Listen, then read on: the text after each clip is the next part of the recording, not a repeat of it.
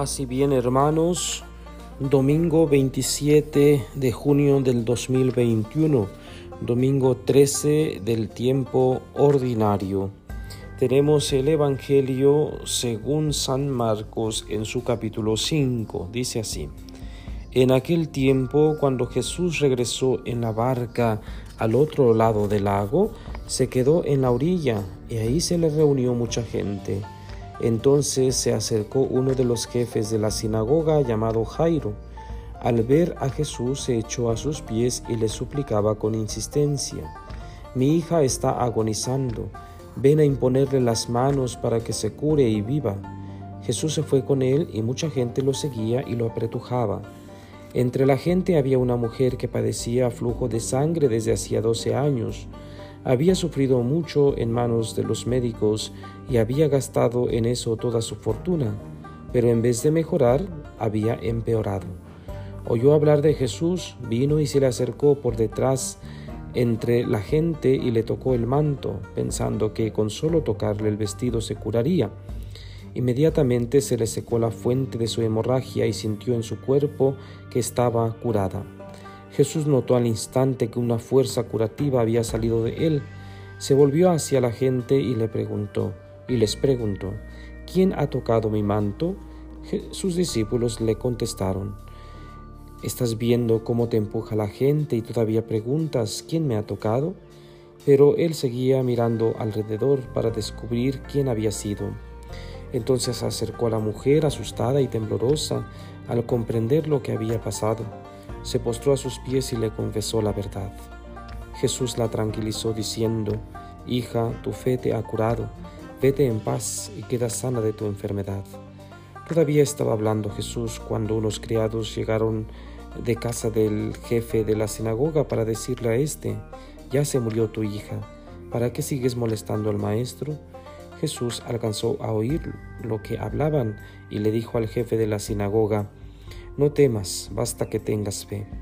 No permitió que lo acompañara más que Pedro, Santiago y Juan, el hermano de Santiago. Al llegar a la casa del jefe de la sinagoga, vio Jesús el alboroto de la gente y oyó los llantos y los alaridos que daban. Entró y les dijo, ¿qué significa tanto llanto y alboroto? La niña no está muerta, está dormida. Y se reían de él. Entonces Jesús echó fuera a la gente y con los padres de la niña y sus acompañantes entró a donde estaba la niña. La tomó de la mano y le dijo, Talita cum, que significa, Óyeme niña, levántate. La niña que tenía doce años se levantó inmediatamente y se puso a caminar. Todos se quedaron asombrados. Jesús les ordenó severamente que no lo dijeran a nadie y les mandó que le dieran de comer a la niña. Palabra del Señor. Gloria a ti, Señor Jesús. Bien, queridos hermanos, tenemos en este Evangelio un poco largo eh, dos milagros también. Eh, un milagro se realiza dentro de otro milagro. Jesús iba a un milagro, iba a realizar un milagro y se realiza mientras tanto, mientras van por el camino, otro milagro. Bien, eh, a dos mujeres. Eh, muy interesante pensar este, que este día está dedicado a dos mujeres. Un poco el mensaje va para aquellas mujeres que están eh, un lugar en la sociedad y que les llamamos feministas, ¿verdad? Que andan destruyendo instituciones porque quieren ser reconocidas. Jesús les da un lugar maravilloso y les hace recobrar su dignidad. Lo escuchamos pues apenas en el texto del Evangelio Dominical. Queridos hermanos, primero se acercan a Jesús, ¿verdad? Para pedirle que sane a una pequeñita. Entonces eh, se, acerca un jefe de la sinagoga uno de los jefes del sinagoga llamado Jairo. Se nos da hasta el nombre, ¿verdad? San, Marcos es muy rico eh, en este texto. Mi hija está agonizando. Eh, ve a imponerle las manos para que se cure y viva.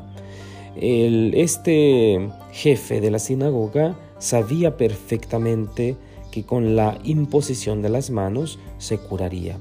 ya de entrada se nos dice eh, de qué estamos hablando, ¿verdad? Estamos hablando de un profeta, del Hijo de Dios, que eh, cura a los enfermos, que impone las manos y cura, ¿sí? incluso a los que están agonizando. Bien, entonces estamos en este ambiente, eh, Jesús decide ir, ¿verdad? con él y mucha gente lo seguía, dice el texto. Lo apretujaban incluso. Bueno, entonces en este apretujar, eh, una mujer eh, con flujo de sangre eh, la, toca el manto de Jesús. pensemos un poco en el manto que se usa hasta nuestros días de los judíos. Me tocaba ver el viernes cuando empezaba el Shabbat corriendo hacia el muro de los lamentos los judíos con el manto puesto, los judíos ortodoxos por supuesto. Entonces, eh, con el aire, con el viento, el manto se, alcanza a mover eh, muy hermosamente. Me venía a la mente eh, este texto, esta escena tan maravillosa, pues, en donde esta mujer con flujo de sangre em, toca a Jesús, sabiendo pues que con solo tocarlo, con solo tocar el manto, ni siquiera tocar a Jesús, tocar el manto, se curaría. Esta mujer eh, tiene su contexto, ¿verdad? Había sufrido ya de hace muchos años, había gastado su dinero, este, y entonces eh, ya la última opción era pues acercarse al maestro. Y, no tanto como última opción, sino eh, estaba envuelta en la desesperación, ¿verdad? Estaba desesperada porque no podía curarse. Entonces, eh, curiosa la actitud, eh, la reacción de Jesús, ¿verdad? ¿Quién me ha tocado? ¿Quién ha tocado mi manto? Entonces los discípulos de inmediato le echan en cara, ¿verdad? ¿Cómo te atreves a decir eso? Si hay muchísima gente, si te están apretujando, ¿verdad? Te están empujando. Bueno, entonces eh, Jesús al darse cuenta que quién era la persona que había recibido este milagro, entonces la consuela. Este, no temas, basta eh, esto, porque tu fe te ha curado, ¿sí? Lo mismo que sucede cuando eh, pan de camino, estaba sucediendo todo esto, este segundo milagro, y le llegan a decir que ya se murió. Si ya, ya no molestes al maestro, ya se murió este, tu hija, entonces, mm, pues vámonos, ¿verdad? A lo que sigue, vamos a sepultarlo. Este, entonces llega Jesús al lugar, los alaridos, el llanto y todo. Entonces empiezan a burlar de él porque dice que no está muerta. o sea, ¿por qué tienen todo este escándalo si la niña no está muerta? Entonces Jesús realiza el milagro. La tomó de la mano y le dice, Talita cum, que significa, oye, mi niña, levántate. Sí, la niña tenía 12 años, recordemos. Bien, esta mujer, eh, niña de 12 años, ¿sí? estaba en la edad de eh, contraer nupcias, de casarse, estaba en la edad de la fecundidad y se encuentra al borde de la muerte, es decir, la vida derrumbada, la vida que tenía por delante está derrumbada, está destruida. Entonces, eh, la vida de la mujer pues se encuentra por los suelos y Jesús viene a restaurarla, viene a darle eh, su sentido de persona. Bien, muy interesante captar esta parte del texto. Y con em, la mujer de flujo de sangre también. Una mujer que se ha empeñado, que se ha esforzado, eh, buscando aquí y allá su curación, eh, no lo logra. Tiene que llegar con aquel que es dueño de la salud, con aquel que es dueño de la vida, para que la vida le sea recobrada. Hablar de la muerte de esta niña, eh, la hija de Jairo, hoy en día eh, viene, nos viene muy bien, eh, más en este año de pandemia que hemos sufrido tanto con la partida de nuestros seres queridos, nuestros amigos, nuestros familiares. Incluso algunos de ustedes han perdido a su padre, a su madre, hijos, ¿verdad? Y, sufren este trance de dolor, de sufrimiento, de, separación que la muerte ocasiona. La muerte es algo que llega y que viene para todos, ¿verdad? Entonces la actitud que tienen eh, los que llegan a anunciar a Jairo que ya ha muerto su hija, ¿verdad? ya no molestes al maestro, eh, viene a ser como para nosotros la actitud actual de ni Dios puede ayudarnos, ni Dios puede hacer nada con la muerte, porque la muerte llega y, llega, ¿verdad? Nos arrebata la vida. Entonces, esta concepción todavía hoy en día se viene eh, manejando en la iglesia, en la sociedad. Eh, nos olvidamos que Dios es el dueño de la vida y en este domingo hoy se nos eh, viene, se nos recuerda pues que Jesús es el dueño de la vida. No obstante, cuando ya no hay nada que hacer, cuando ya estamos desesperados, cuando ya estamos eh, envueltos en el desaliento, Jesús viene a ayudarnos para recobrar la vida, el aliento.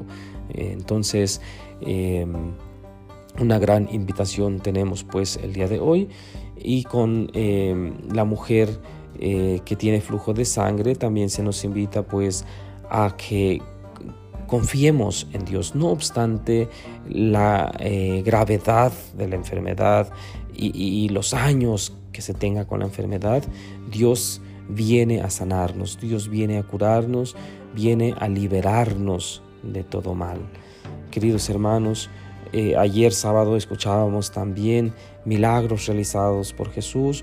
Hoy se nos habla de estos dos grandes milagros eh, dos acontecimientos que seguramente seguía aumentando la fama de Jesús, nosotros también debemos sentirnos maravillados por estos actos heroicos, grandiosos que realiza Jesús como el Hijo de Dios. Pero dejemos que también actúe en nuestra vida, dejemos que realice obras maravillosas, tengamos fe, que al final, eh, lo he dicho ayer también, la disposición, ¿sí? la actitud de fe es fundamental para que Dios pueda entrar en nuestra vida. Tenemos que abrir la puerta de nuestro corazón, la puerta de nuestro ser, para que Él pueda habitar y pueda realizar obras maravillosas. Que el Señor pues nos acompañe en este domingo y la bendición de Dios Todopoderoso, Padre, Hijo y Espíritu Santo descienda sobre ustedes y permanezca para siempre. Paz y bien, feliz domingo.